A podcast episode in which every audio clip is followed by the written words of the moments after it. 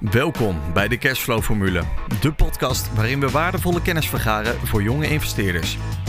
Mijn naam is Verder Doornekamp, jouw gastheer en leerling-investeerder. In elke aflevering praat ik met experts en ervaren beleggers om de geheimen van succesvol investeren te onthullen en beginnersvalkuilen te vermijden.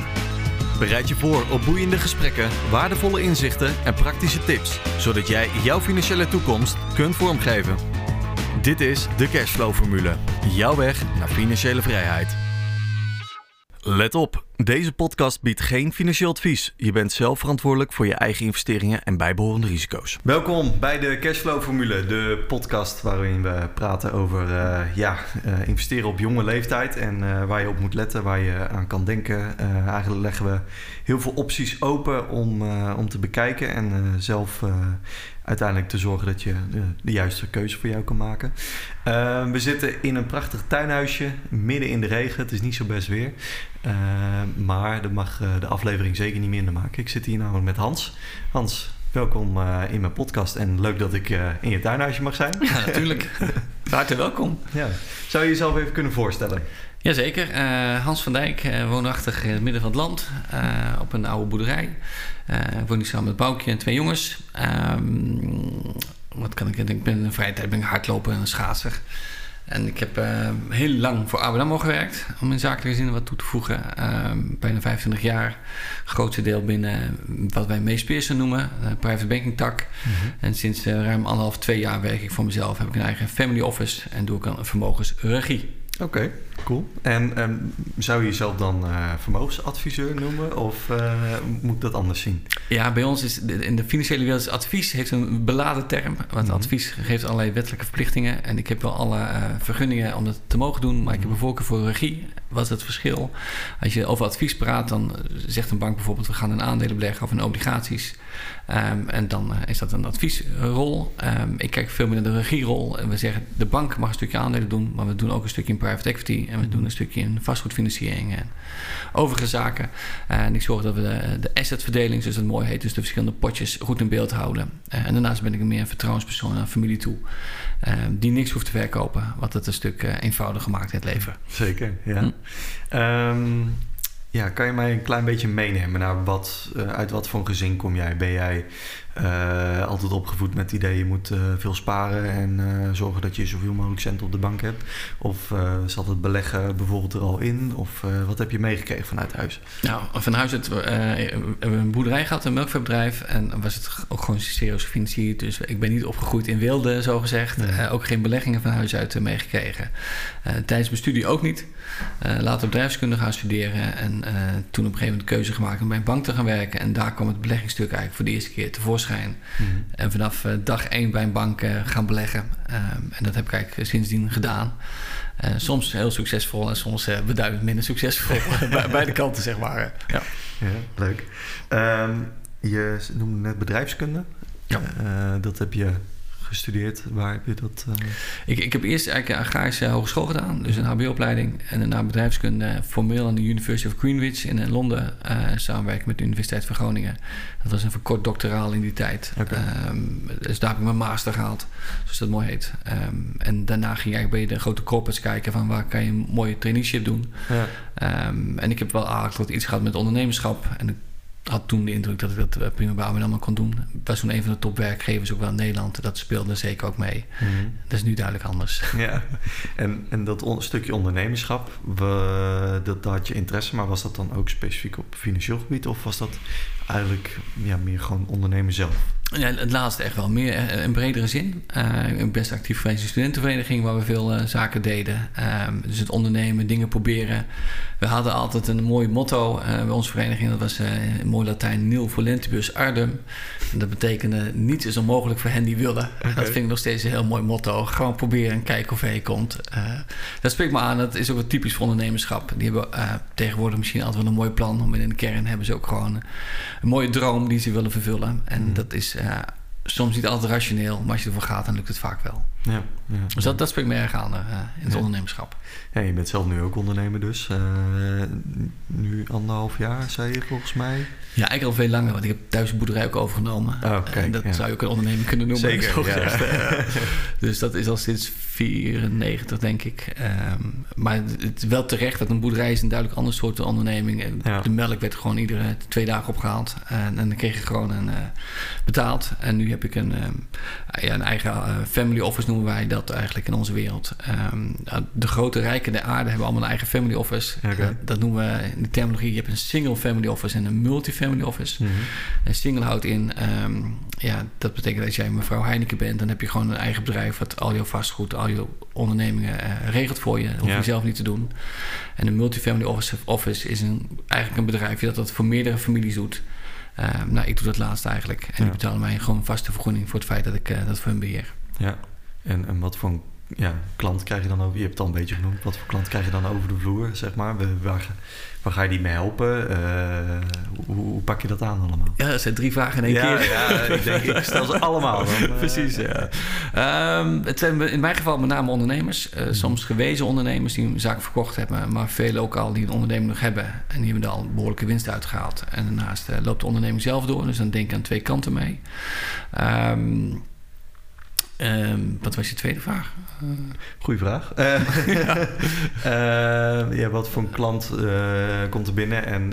wat doe ik ermee? Wat, ja, wat ja. doe ik ermee? Wat doe ik ermee? Klopt. nee, dus, veel mensen ken ik eerlijk gezegd al natuurlijk van de periode dat ik voor een bank werkte. Mm -hmm. um, en die daar heb je al gevoel bij. Maar feitelijk, met enige regelmaat komen via hun weer nieuwe klanten binnen. Mm -hmm. En die komen op basis op wie je bent en wat je doet in je model.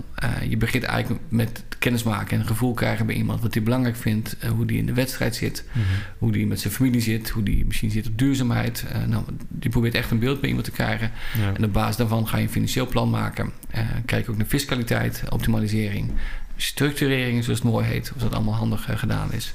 En als dat eenmaal staat, dan ga je de verschillende potjes invullen. En ga je ook kijken naar kosten en rendement.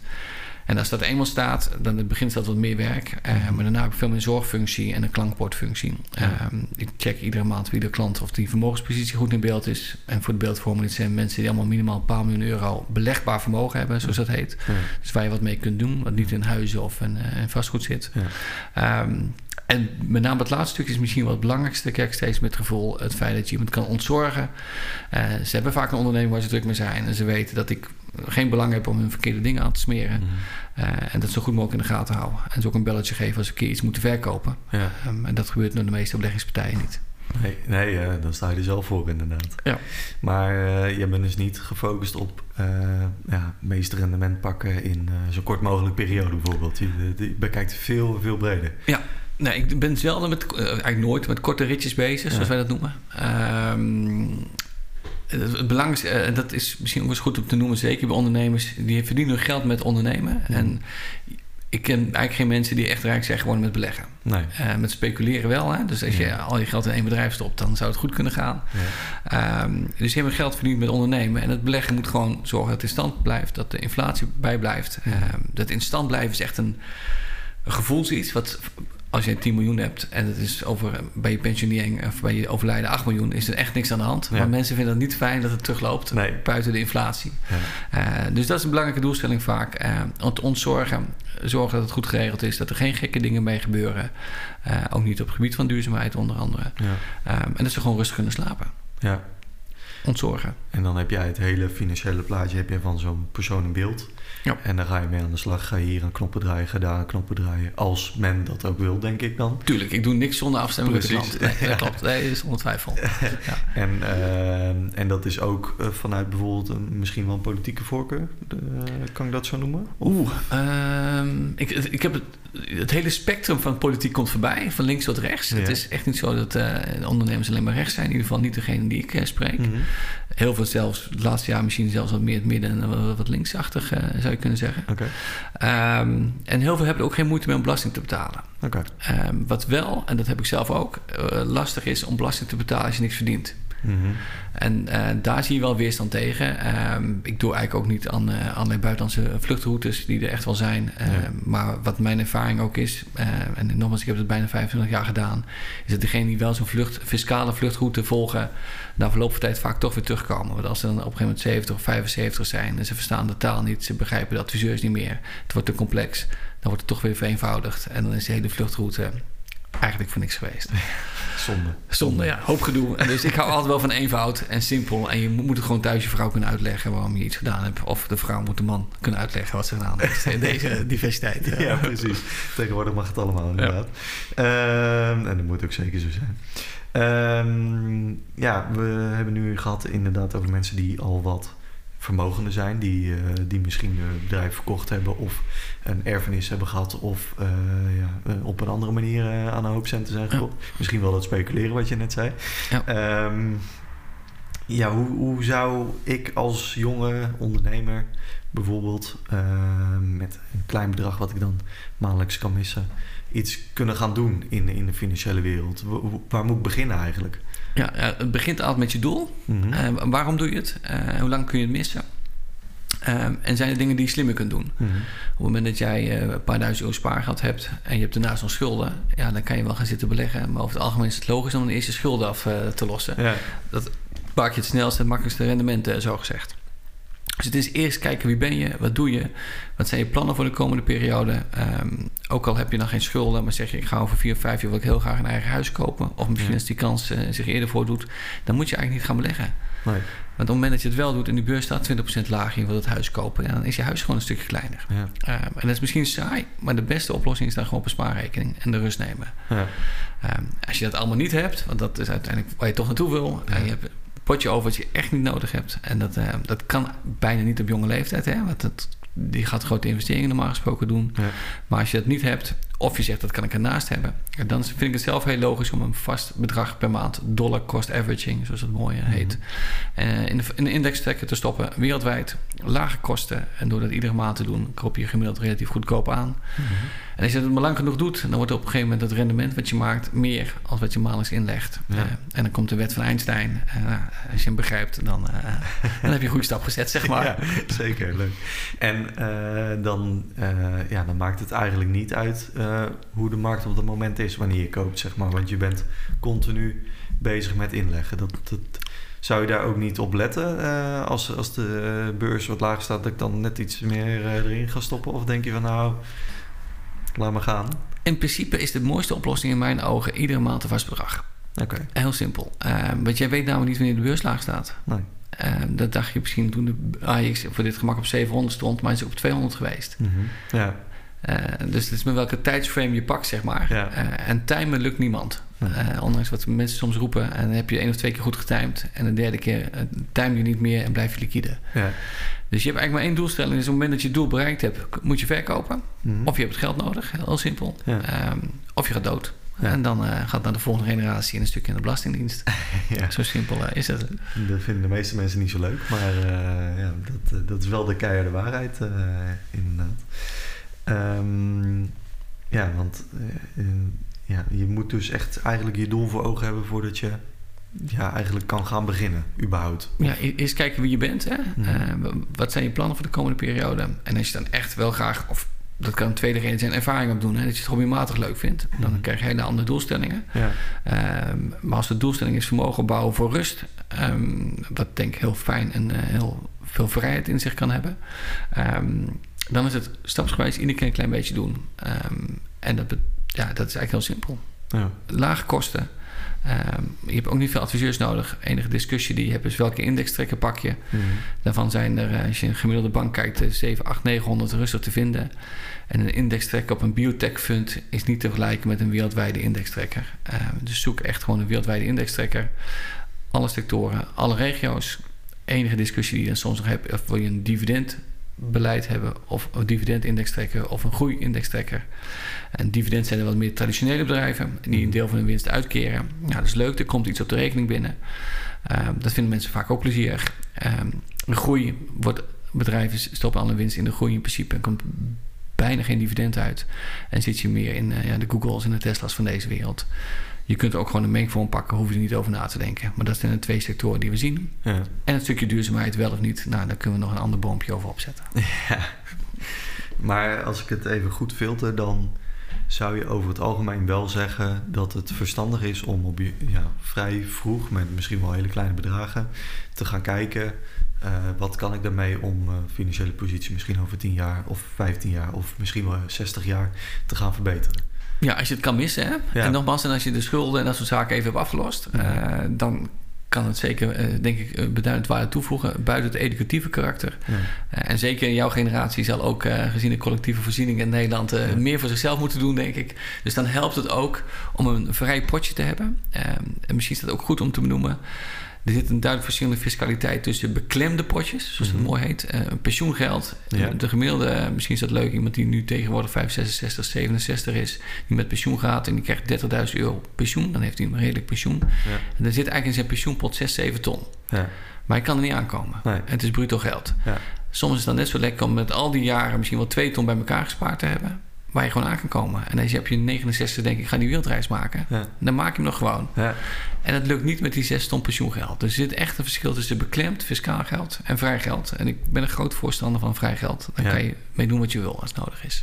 Ja, zeker. heb je toch wat meer uh, inderdaad eh, de mogelijkheid om die wereldreis inderdaad te gaan maken. Of uh, toch weer een andere invulling uh, te gaan geven. Misschien wel schenken, als je het toch kan missen. Ja, of die verpleegkundige in te kopen, omdat je niet meer zo mobiel bent. Ja, dan, ja daar moet je dan misschien ook over nagedenken tegen die tijd inderdaad. Ja. Um, ja, ja, je hebt, zoals je net al zei, eigenlijk vanuit huis uit niet zoveel over beleggen meegekregen, maar wel um, uh, bij de bank ben je gelijk gaan beleggen. Uh, kwam dat puur uit interesse of dacht je van, uh, nou, nu moet het gaan gebeuren. Nu wordt het tijd dat ik iets ermee ga doen? Of? Ja, dat is eigenlijk gewoon een domme actie als je terugkijkt. Maar dat is uh, de dag dat ik uh, tekende bij de bank, zeg maar. En dat was natuurlijk geen advies van de bank, spreekt mm -hmm. voor zich. Maar toen dacht ik van, nou, ik werk bij een bank. Ik zal nu toch wel uh, een gevoel erbij moeten krijgen. Dus toen heb ik een consumptief krediet gehaald. Ik meen 30.000 gulden in die tijd. Dan was de rente nog aftrekbaar, dus dat scheelde een beetje. En kocht ik gelijk drie aandelenpotjes van. Wel een gespreide fondsjes nog, dat scheelt. Het waren geen individuele aandelen. dat ging de eerste jaar bagger. uiteindelijk ben ik daar redelijk doorheen gekomen. Maar dat was wel gelijk een goede les van hoe je het nou, in ieder geval uh, slimmer zou kunnen aanpakken. Uh, ik dacht van, nou, uh, met de hefboomwerking, geleend mm -hmm. geld, gaat het allemaal sneller. Dat is wel zo als het de goede kant op gaat, maar het kan ook de andere kant op gaan. Dus dat is zeker niet altijd succesvol geweest. Ja. daarnaast ook veel met aandelen en opties gehandeld. Soms succesvol en soms ook gewoon heel slecht. Ja. Um, iets wat laag staat wil niet zeggen dat het een goede prijs is om te kopen. Want het kan nog steeds heel veel lager. Het kan terug naar nul. Ja. En die ervaring heb ik ook gewoon gehad. Dat hoort ook gewoon bij. Ja. ja. Probeer dat wel een beetje mee te geven aan, aan je zonen. Uh, zijn die ook daar überhaupt in geïnteresseerd? Want dat moet misschien ook wel eerst zo zijn voordat je daarover over kan gaan beginnen. Uh, klopt. De, de, oudste had wat, die is wat breder qua algemene kennis, zeg maar, ontwikkeling. Mm. Dus die volgt meer politiek en dat soort zaken en okay. economie. Dus die had de interesse vanuit zichzelf al. Dus die hebben we inderdaad een indextrekker op een gegeven moment gekocht. daarvoor hadden we eigenlijk wel gezegd welke grote trends komen er volgens jou de komende 10, 15 jaar hebben het gehad over energie, over water, over minder vlees eten. Uh, toen hebben we ook gelijk een mooie klassieke fout gemaakt. Want we hebben twee fondsen gekocht, energie en water. Die doen het prima. En we kochten het ook Beyond Meat. Nou, dat is totaal door het putje gegaan. Dus 83% verlies, dat vertelt hij mij nog regelmatig. het was maar 100 dollar, maar de ervaring is wel gelijk eh, goed, uh, goed geland. Ja. En daarnaast heeft hij gewoon keurige indextrekkers. Um, en daar wordt echt niet dagelijks naar gekeken, maar een paar keer per jaar van, nou, is toch leuk. En als hij een keer wat geld over heeft van zijn eigen bijbaantje, ja. dan gaat er af en toe keer 100, 200 euro bij. En dat, uh, dat ziet hij mooi groeien. Ik denk dat het heel goed is om op die manier kennis uh, te krijgen. Ja, dus, en mijn jongste zoon precies hetzelfde dan in iets, iets latere fase. Ja, nee, dus misschien ook nog inderdaad nog niet op het punt waar je oudste zoon is. Misschien moet hij inderdaad nog wat ouder worden om daar te komen. Precies, maar ook daar is de boodschap. Ze moeten eerst een basisbedrag hebben. ze moeten niks, maar dat hebben we afgesproken. Van, mhm. goh, dat zou je misschien zelf nodig kunnen hebben, waar dan ook voor. Ja. en daar blijven ze altijd boven. Okay. Dus ze moeten eerst dat bedrag hebben en naar boven gaan ze pas een stukje aandelen weer kopen. Okay, dus, dus, dat, is, dat is dezelfde boodschap die ik net gaf. Eerst zorgen dat je de cash zelf hebt die je wellicht nodig zou kunnen hebben. Ja, leuk. Leuk dat dat ook uh, ja, thuis geïntegreerd wordt als het ware. Ja. Nou, het principe is hetzelfde voor iedereen. Hè? Of je nou multimiljardair bent. Uh, misschien nog even leuk toe te voegen het voorbeeld van, van Musk. Daar hadden we straks even kort over bij de intro. Ja, ja die kocht Twitter, maar je had geen geld. Nee. Ja, dan ben je de rijkste man ter wereld. Hè? Dat, dat zie je me heel vaak. Dat is een belangrijke taak in mijn eigen werk ook. Zorg dat er altijd cash is. Ja. En dat je een paar jaar vooruit kunt, ook als de pleuris uitbreekt. Ja, ja want het kan uh, in één keer een andere kant opslaan natuurlijk ook. Ja. Precies. En als iets zuur is, iets wat je net voor een miljoen gekocht hebt voor acht om te verkopen, dan worden weinig mensen blij van. Ja, ja zeker. En dat zou je dus eigenlijk ook wat je aan het begin al noemde, uh, voor een groot deel uh, redelijk kunnen dekken door maandelijks een klein bedragje steeds in te kopen. Ja, dat is nog steeds zuur dat het naar beneden gaat, maar dan is het iets minder. Uh, Precies. Ja, je gemiddelde aankoopkoers ligt per definitie lager dan. Ja, ja. Dus dat, dat werkt prima. Ja. Um, ik zie dat je een aantal boeken hier hebt liggen. Ja. Uh, nou, één vrij dik boek. Uh. Klopt, ja, ja. Ja, ik heb bewust... Uh, voor mij zijn het... ik heb eens eerder gezegd van... Goh, de financiële wereld wordt vaak heel erg als rationeel bekeken, maar het is veel meer psychologie en filosofie wat wij doen. Mm -hmm. daar hebben deze drie boeken ook mee te maken. Overigens is lang niet iedereen daarmee eens, maar dat is niet van mijn insteek. Okay. Het eerste boek is het boek Kapitaal in de 21e eeuw van Thomas Piketty, een mm -hmm. Fransman. heeft in de laatste paar jaar best wel aandacht gekregen, omdat het eigenlijk gaat over hoe wordt de welvaart in de wereld verdeeld. Ja. En zijn stelling is, en dat krijgt steeds meer na klank. En dat de rijken steeds rijker worden en degene in loondienst uh, steeds minder overhouden. Ja. Nou, dat zie je afgelopen periode ook in Nederland met uh, grote vraag om loon en eis, hoge percentages. Ja, dat, dat komt mede vanwege de inflatie natuurlijk, maar ook omdat de bedrijven gewoon serieus goede winsten maakten. Als Ja. die bedrijven allemaal verlies zouden maken, is mijn stelling, dan zou die eis een stuk minder groot zijn. Want er zijn mensen bezig met hun baan. Mhm. Ehm, dus voor mij is dat een boek. Nou, ik zou er zeker niet zomaar aan beginnen als dit je eerste dikke pil is. Want het is lastig om erheen te komen. En er is een mini-versie van, dus dat scheelt. Maar ik heb de boodschap van het boek net verteld. Ja. Ehm, en het is denk ik belangrijk eh, in mijn optiek om een breed beeld te hebben van eh, wat er gebeurt. Maar ook wat eigen beelden van mensen zijn. Als iemand heel erg op duurzaamheid zit. Mhm. Dat zie je natuurlijk veel tegenwoordig. Wat is dan eigenlijk duurzaamheid voor jou? Ja. En hoe eh, eh, moet zich dat vertalen? Als jij een aandeel Shell verkoopt, dan koopt iemand anders dat terug. Ga je daarmee de wereld verbeteren? Of kan je dat beter op een andere manier doen? Ja. Daar kunnen we eventueel nog zo bij stilstaan. Eh andere twee boeken gaat over... ja, eigenlijk wat ik straks tegen jou ook zei. Het eerste boek, als je gaat beleggen, is van wie ben je? En dit boek heet Wie kies je om te zijn? Ja. Dat zit tegen elkaar aan, denk ik. Ehm, maar je kunt er zelf voor kiezen om bepaalde keuzes te maken... die klem zetten in een bepaalde red race. Of juist net niet. Mhm. En door daar een bewuste keuze in te maken, geef je dat ook financiële vrijheid, denk ik. Ja. Dat is het tweede boek. En derde is eh, meer filosofisch gericht. Dat is eh, van Jan Drost. Het Denken helpt. Dat zijn een aantal eh, filosofen. eh, nou, niet dat dat zo heel belangrijk is, maar dat le- leidt in ieder geval tot nieuwe ideeën, hopelijk, als je dit soort verhalen leest. Ja. Ook als je verhalen van andere mensen leest die ze eh, hebben meegemaakt, eh, ga je misschien zelf ook andere keuzes eh, dan maken. Ja. Ja. Dus niet direct financieel, maar veel meer vorm met wie ben je als mens.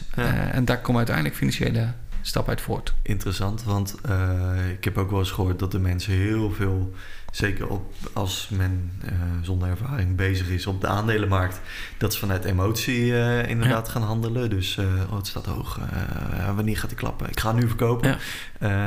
Ja, dan kan zo'n boek misschien daarbij helpen om, om inzichten te krijgen in ja, wat, wat, je, wat verstandiger is misschien wel. Ja, de, eigenlijk, dan moet je de, nog een boek benoemen. Dat is van David Kahneman, de Nobelprijswinnaar. En die heeft onder andere geschreven...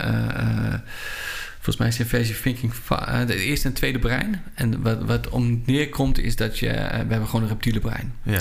En dat betekent dat 96% van onze beslissingen... dit doen op basis van intuïtie en snelheid. Mhm.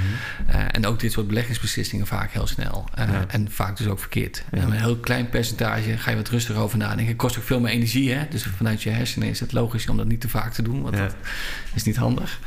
Ehm, en dat is ook een groot voordeel. Er is ook veel onderzoek naar geweest van een eh, persoon zoals ik in dit geval. Of een adviseur. Die kan je helpen om je overhaaste beslissingen even te temperen. Om nog een keer een vraag te stellen. Ehm, niet dat wij zo goed zijn. Maar het feit dat we een vraag stellen zorgt ervoor dat je een beslissing heroverweegt. Ja. Ehm, en juist, ik heb ze een behoorlijk aantal crisissen meegemaakt, een stuk of drie, vier. Ehm, de mensen die juist in zo'n crisis verkopen, die krijgen hun geld nooit meer terug. En die zijn voor de rest van hun leven verpest als belegger. Ja. En degene met wie je gesprek aangaat en gaat kijken naar de doelstellingen. En waarom, wie ben je nou, waarom zou je dit doen? Die houden zo'n portefeuille aan. En dan zie je na zo'n crisis, één of twee jaar later, is die portefeuille hersteld. En dan is het dus heel goed om te blijven zitten. Ja. Ehm, dus dat is wat langer verhaal, maar bepalen wie je bent, wat je doet, uh, een breed beeld op de wereld houden, is A gewoon heel leuk. Maar het helpt je ook om goede beleggingsbeslissingen te nemen, denk ik. Ja. Heb je dat, uh, uh, ja, je zegt inderdaad ook dat reptiele brein, dat we hm. heel snel geneigd zijn om vanuit emotie of intuïtie te, te willen handelen. Maar uh, merk je dat ook bijvoorbeeld in, in je klanten? Dat die soms opbellen van... Ah, Hans, uh, nou, ik zie het uh, kelderen, moeten, moeten we nu gaan verkopen? Dat, of um, Dan zeggen wij altijd, heb je het slecht gedaan. Als je klanten hebt die jou gaan bellen, dan heb je het... Oh, dat zei u van vroeger bij de bank, is nog steeds zo. Nee, ik heb zelden iemand die me belt. Vorig jaar ging de markt 20, 25 procent onderuit. Mm -hmm. Ik had één iemand, die ken ik nog niet. Die was net via, via klant geworden, mevrouw. En ehm, deel belegd bij een partij die vrij offensief is. Uh, nou, die had eerst jaar 2, 23% in de min. Dus die bel ik dan wel bewust een paar keer. En die zeiden, nou, we hebben afgesproken dat we dit voor de lange termijn doen. Uh, je zegt dat het wel goed komt, dus daar vertrouw ik op. Ja. Nou, dat is, dan leggen mensen best wel een groot vertrouwen bij neer. Zeker. Um, maar gelukkig dit jaar is het herstel ook heel sterk aanwezig. Dus dat komt nu, wordt het snel uitbetaald. Ja. Maar als je het goed neerzet en je de basisboodschap blijft, en dat is de naam van jouw podcast, als je maar cash en cashflow hebt om te kunnen leven, dan maakt die waarde van de portefeuille eigenlijk geen zak uit. Nee, ja. Misschien nog een mooi voorbeeld. Ik had een van mijn grootste klanten destijds bij de bank. Die had een portefeuille van rond de 25 miljoen in, uh, in aandelen. Dus mhm. dat was een deel van zijn vermogen. Ja. Die wilde maar één keer per jaar een afspraak. Okay. En dat was in februari. Dat was altijd hetzelfde moment. Hij zegt, nou, dan kijken we wat het gedaan heeft. Het maakt mij toch niet uit of het nou meer of minder is geworden. We kijken of de kostprijs die we hebben afgesproken nog hetzelfde is. Die checken we dan. Dat was het belangrijkste onderdeel. En voor de rest gingen we 55 minuten gezellig kletsen. En dan ging hij weer. Oh, leuk. En dan verdiende de bank een godsvermogen aan. Want dat was serieus uh, voor een uurtje werken. Maar de afspraken waren duidelijk. Hij zegt, het maakt ook niet uit. Dat geldt ook als we naar je situatie teruggaan van je hebt een startbedrag en je gaat naar een jaar kijken, is het nou 10% meer of minder of 20%.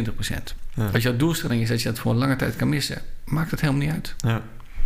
Of we maken ook vaak de vergelijking met een huis. Eh, de meeste van jouw luisteraars zullen misschien nog geen huis hebben. Ja. Uh, maar hun ouders wel. En er staat geen telletje bij de deur wat de waarde van het huis is. Dus ze zijn er nooit onrustig over. Nee. Maar als het huis een huurhuis is en datzelfde bedrag zit in aandelen, ja. dan zijn mensen een heel stuk onrustiger geworden. Want ze zien op het 8 uur journaal, als ze dat nog kijken, markt is naar beneden. Oh, hoeveel heb ik verloren? ja. Maar toen de huizenprijzen naar beneden gingen, verloren ze ook heel veel. Ja, zeker. Ja. Dus zolang je niet nodig hebt, maakt de waarde niks uit. Ja.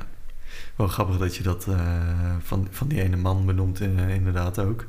Maar die, die was misschien al gewoon een heel stuk verder met, met dat financiële aspect en uh, wat minder uh, druk maken om, uh, om het gehele grote Nee, ik denk het niet. Ik, ik, denk dat dat terugkomt eh, wie kies je om te zijn. Oké. Toen die man, toen ik hem leerde kennen, letterlijk, toen had hij nog niks belegd. Hij is van, begonnen bij mij te beleggen, okay. 15, 20 jaar daarvoor. Met de eerste miljoen. Toen had het wel een miljoen, maar dat was liquide vermogen uit zijn onderneming. En ieder jaar kwam er wat bij. Hetzelfde dollar cost averaging. En dan loopt het vanzelf op. En hij zegt, de afspraken zijn duidelijk. Ik hoef er tussentijds niet naar te kijken. En ik heb het niet nodig. Ja. Dan hoef je ook niet druk te maken. Nee, ja, zeker, dus als je die basis maar goed simpel houdt... dan uh, is het leven een stuk overzichtelijker. En kan je met leuke dingen bezighouden. Ja, ja een hele goede, goede tip inderdaad. Ja, leuk. Uh, zou dit ook uh, de juiste volgorde zijn uh, om te lezen? Denk je dat? Of, ja, ik zou er niet aan beginnen, eerlijk gezegd. Aan kapitaal, want dan stoppen mensen denk ik dat voorwoord. Okay. nee, als je puur naar het beleggingsstuk kijkt... en dat, dat is toch waar mensen interesse hebben... al is het uit hobby of uit beeldvorming...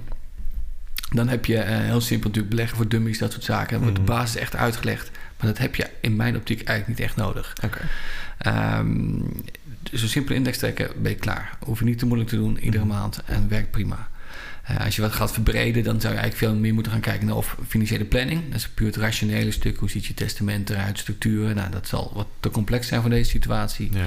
Uh, en je hebt ook nog financieel life planning. Nou, dat gaat veel meer over gewoon wie wil je zijn? Hoe wil je leven inrichten? Ja. Um, en die keuzes zijn denk ik in deze fase veel belangrijker. Um, moet je per se op kamers gaan je huur betalen of blijven nog een poosje thuis wonen?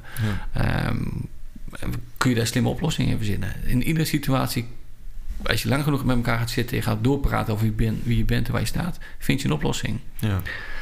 Um, ik zit me nu te bedenken, ik help nu een uh, wat verder familielid... die woont met zijn ouders in een huis. En die ouders die willen op een gegeven moment het huis verkopen aan de kinderen. Okay. Kon lange tijd niet. Maar als je een slimme oplossing zoekt, kan het denk ik wel. Ja. Dus je moet ook bereid zijn een beetje over barrières heen te kijken. Uh, gevolgen te accepteren die je misschien in aanvang uh, helemaal niet doorziet. En dan is er vaak veel meer mogelijk. Ja.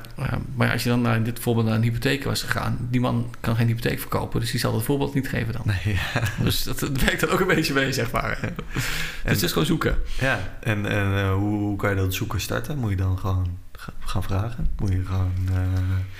Uh, ja, hoe, hoe, ja, hoe, ga je daar eh, mee om, zeg maar? Ja, nou, voor jezelf bedoel je? Of ja, bijvoorbeeld. Uh, stel ik, ik heb inderdaad dat ik denk van ja, ik zou toch wel meer willen gaan beleggen om, om, om nu het grote verschil te kunnen maken. ja, hoe, ga ik dit aanpakken? Is dat, is dat de juiste gedachtegang? Dat ik ga denken van, maar hoe kan het wel? Of ja, volgens mij zit de vraag voor. De, de vraag is, wat is dat grote verschil dan volgens jou? Hè?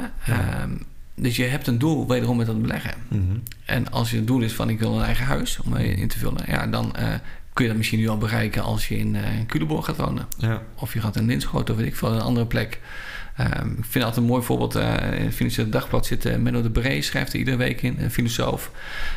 woont in Amsterdam volgens mij, is naar Groningen verhuisd en woont nu in het platteland.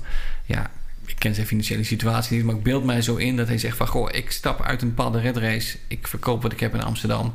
en ik ga vrij uit en leven en mijn vak beoefenen. Ja, dat is een, vind ik een mooie keuze. Ehm, en die keuze kan iedereen maken. Het is wel lastig om tegenwoordig een huis te kopen. Nou, misschien moet je het dan anders invullen. Misschien moet je helemaal geen huis willen. Ja. Ik ken ook jongens die zijn gewoon gereisd... die zijn in het buitenland gaan wonen en werken. En die verdienen daar prima inkomen. Maar dat kan prima tegenwoordig op afstand. Ja, hebben een leuke omgeving. En die wachten tot de huizenmarkt wat is ingestort en komen weer terug.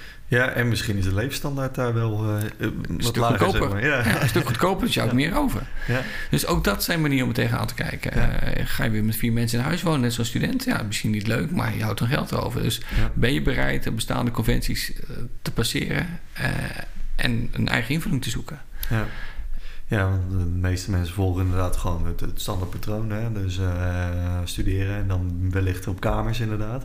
Ja. En dan inderdaad zo door uh, naar een huis misschien, een koophuis. En, uh, ja, Ik zeg, mijn beste carrière stap was bij de bank destijds om te, ontslag te nemen. Oké. Okay. Dat is serieus waar. Dus dat was dus totaal niet zo bedoeld, laat ik ook gelijk bij zeggen. Okay. maar ik, ik, had een hele leuke functie, maar we, toen we op vakantie gingen, toen zagen we in Azië allemaal mensen die maanden gingen rondreizen. En toen zeiden mevrouw en ik, ja, dat moeten wij toch eigenlijk ook kunnen. Ja. Eh, dus uh, wij wat gespaard. En echt niet vreselijk veel, want het leven is daar een stuk goedkoper. Ja. Uh, volgens ontslag genomen, Boukje ook. En een tijd rondgereisd. En dat was in een tijd dat er veel vraag was naar werknemers. Nu eigenlijk ook weer. Ja. En vanuit Kuala Lumpur stuurde we een mailtje. En dat ik weer terugkwam en dat ik uh, over twee weken weer kon beginnen. En ik kon beginnen, maar ik ging een veel hoger salaris ging ik weer verder. Oh, en die stap had ik in die jaartijd nooit kunnen maken als ik op die plek was blijven zitten. Dus dat was totaal niet de intentie. Dat is een mooie bijvangst. Ja. Ehm, maar je moet soms het risico ook een beetje opzoeken. Ja, zeker. Dus uh, en de conventie was geweest, net zoals al die andere trainees. Ja, je maakt je eerste stap en na twee jaar mag je een managementfunctie. En, maar dan zit je in een red race waar je niet meer uitstapt. Ja.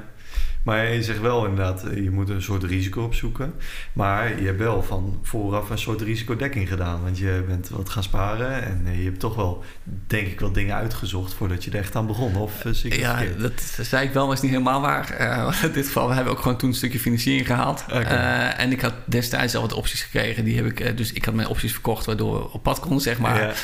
een kleine financiering meegehaald. En die hebben we destijds later in de woninghypotheek weer versmatcht. Zoals ja, het woord heet, dat komt toen nog. Uh, natuurlijk, maar ik geloof de lol zit veel meer in het risico nemen dan. Uh, bedoel, het is mooi om zo'n potje te sparen, maar de lol in het leven is veel meer risico nemen, ondernemen. En daar, dat vind ik het leuk aan mijn werk ook. Die mensen hebben allemaal risico genomen, hebben iets leuks gedaan en succesvol geworden. Ja. Er zijn er heel veel bij wie het niet gelukt is. Hè? Ja. Um, en die, die spreek ik dan niet zo reëel moet ik ook zijn. Um, maar daar zit wel de lol in. Ja. Leuk. Aan het einde van het leven zeg je liever van... nou, ik heb veel lol gehad en risico genomen... als dat je een heel mooi potje gebouwd hebt. Ja, nou, ja daar kan ik me wel in vinden inderdaad. Ja. Als je uh, daar heel veel moet opofferen en er niet gelukkig van wordt... dan, uh, dan, uh, ja, dan heb je het liever inderdaad dat, dat het wat leuker is geweest... dan dat het toch wat minder is. dat denk ik wel hoor. uiteindelijk, al mijn klanten zijn ondernemer... en die hebben daar hun geld mee verdiend. Ja. Ehm, en niet met beleggen. Nee. Ja, mooie les. Heb je nog iets wat je met de luisteraar zou willen delen? Dat je denkt van nou, dit, als je dit niet begrijpt of als je hier niet over nadenkt, dan ja, misschien moet je dan overwegen om het überhaupt niet te gaan doen, uh, bijvoorbeeld. Ja, eh, het doel is dus het belangrijkste. Zorg mhm. dat je geld vrij hebt uh, om de wasmachine of dat soort zaken te kunnen betalen als dat speelt. Nou, dat is voor iedereen anders. maar Nibud, zo gezegd, zeggen gauw drie tot zes maanden. Mhm. Ik zeg tegen mijn klanten twee tot drie jaar, om een Mhm. beetje beeld te schetsen. Ehm, dat moet je kunnen overbruggen. Ja. Ja. ja, en voor de rest, kosten moeten gewoon laag zijn. Ehm, en iemand die vanuit een beleggingspartij of wat dan ook, die heeft het belangen wat te verkopen. Dus houd het gewoon simpel. spreid goed tijd, regio en lage kosten. Nou, daar kun je niet heel veel fout in gaan, denk ik. Ehm ja, cashflow van, van belang heb ik gezegd volgens mij. Ehm, ja, iets wat goedkoop is, is niet voor niks goedkoop. Hè? Ja, precies. Dus die fout heb ik ook wel gemaakt. Aandelen gekocht voor 50 euro. Zak ik terug naar 10 en denk, nou, op 10 ga ik hem kopen. ja. Ja, gaat toch terug naar 5 en 2. Ja, dan is het gewoon heel pijnlijk, maar mijn geld Ja. is dan gewoon eh, over. Het is gewoon net de sale bij eh, de lokale supermarkt, eh, wat dat betreft. Dat klopt. En op een gegeven moment is het over datum en dan heb je er niks meer aan. Ja, precies. Zo simpel is het ook. ja. Mooie vergelijking. Ja, nee, dus het is leer jezelf kennen. Wat vind jij belangrijk? Ehm, ja, ik denk dat dat er daar de kern in zit, eh, zo Ja. gezegd. Leuk. En eh schiet me nu ineens te binnen. Stel dat je nog eh, ja, echt up-to-date wil blijven over eh, wat er nou eigenlijk allemaal speelt. Ik kan me voorstellen dat eh, stel je bent eh, aan de start van eh, eerste woning eh, Hm. die je wil gaan aanschaffen. Eh, wat, wat zie jij als een eh, goed, goede bron om op de hoogte te blijven van financieel nieuws? Misschien wel eh, de, de totale economie of specifiek iets. van- Ja, ja, dat is een hele brede, grote vraag. Ja. Ehm, eh, het begint vaak wel met fiscaliteit. Mhm. Dat je in ieder geval een beeld hebt. Eh, ja, ik zelf lees ik het Financieel Dagblad en eh, nog een andere krant dagelijks wel om gewoon goed op de hoogte te blijven. Ehm, dat, dat is eigenlijk een lastige vraag om goed te beantwoorden. Ja. Even te bedenken. Dat, dat valt niet mee. Ehm, en misschien ook wel goed, iets, iets ander kader. Het is ook niet de heilige graal. Hè? Het, het grote feit, eh, als je een potje apart hebt, geef je vrijheid. Mhm. Ehm, maar mensen zijn niet gelukkiger als ze in één keer 10 miljoen op de bank hebben. Nee, precies. Dat, en dat is ook zelfs veel onderzoek naar gedaan. Je hebt, als je de loterij wint, heb je een kort vreugdemoment, maar is in no time weer weg. ja. En wat ik zelf altijd heel leuk vind, als je in een buurtje woont en iedereen verdient een ton. Jij verdient 80.000 euro. Dan heb je toch het gevoel dat je een beetje de loser van de buurt bent. Ja. Eh, dan ben je eigenlijk niet tevreden. Ja. En als de hele buurt 50 verdient en jij verdient 60, ben je veel blijer. Ja. Dus het is altijd heel erg referentie ten opzichte van de rest. Dus een f- potje is fijn, maar het gaat niet de grote verschil in de wereld maken. Nee. Simpel houden, spreiden eh, en niet te veel complexiteit zoeken. Ehm, want juist je complexiteit maakt het duur en is vaak helemaal niet nodig. Ja. Keep it simple, stupid. Keep it Ja. stupid, simple. Eh, zo simpel is het. En Warren Buffett heeft even gelijk wat dat betreft. Een groot, groot stuk. eh. die, kan, die spreidt ook gewoon simpel. Eh, en die koopt misschien nog eh, op, qua timing af en toe iets handiger. Maar ook dat, nou, er zijn maar weinig mensen die dat stuk heel goed doen. Ja, oké. Leuk. Hans, mag ik jou bedanken dat je eh, je kennis wilde delen en, eh, en eh, leuke anekdotes wilde vertellen. Ook bedankt voor de bronnen die je hebt meegenomen, de boeken. Hm. Ik denk dat het zeker wel iets is wat ik kan gaan lezen. Nou, de eerste misschien nog niet, misschien over een paar jaar. Maar die andere twee, ja, die wil ik zeker wel overwegen. Ehm, ja, mocht je nou dit een leuke aflevering vonden, volg dan mij zeker even op, op alle podcastkanalen. Ik ga eh, nog vele gasten interviewen. Ehm, en ja, erachter komen wat, eh, ja, wat nou eh, goede beslissingen zijn, wat nou geen goede beslissingen zijn. En, en eigenlijk welke mogelijkheden er allemaal zijn. Dus Hans, nogmaals bedankt. En nou, tot de volgende aflevering. Ja, veel succes. En als je het goed doet, dan zie ik je over een paar jaar terug. Hè? is goed.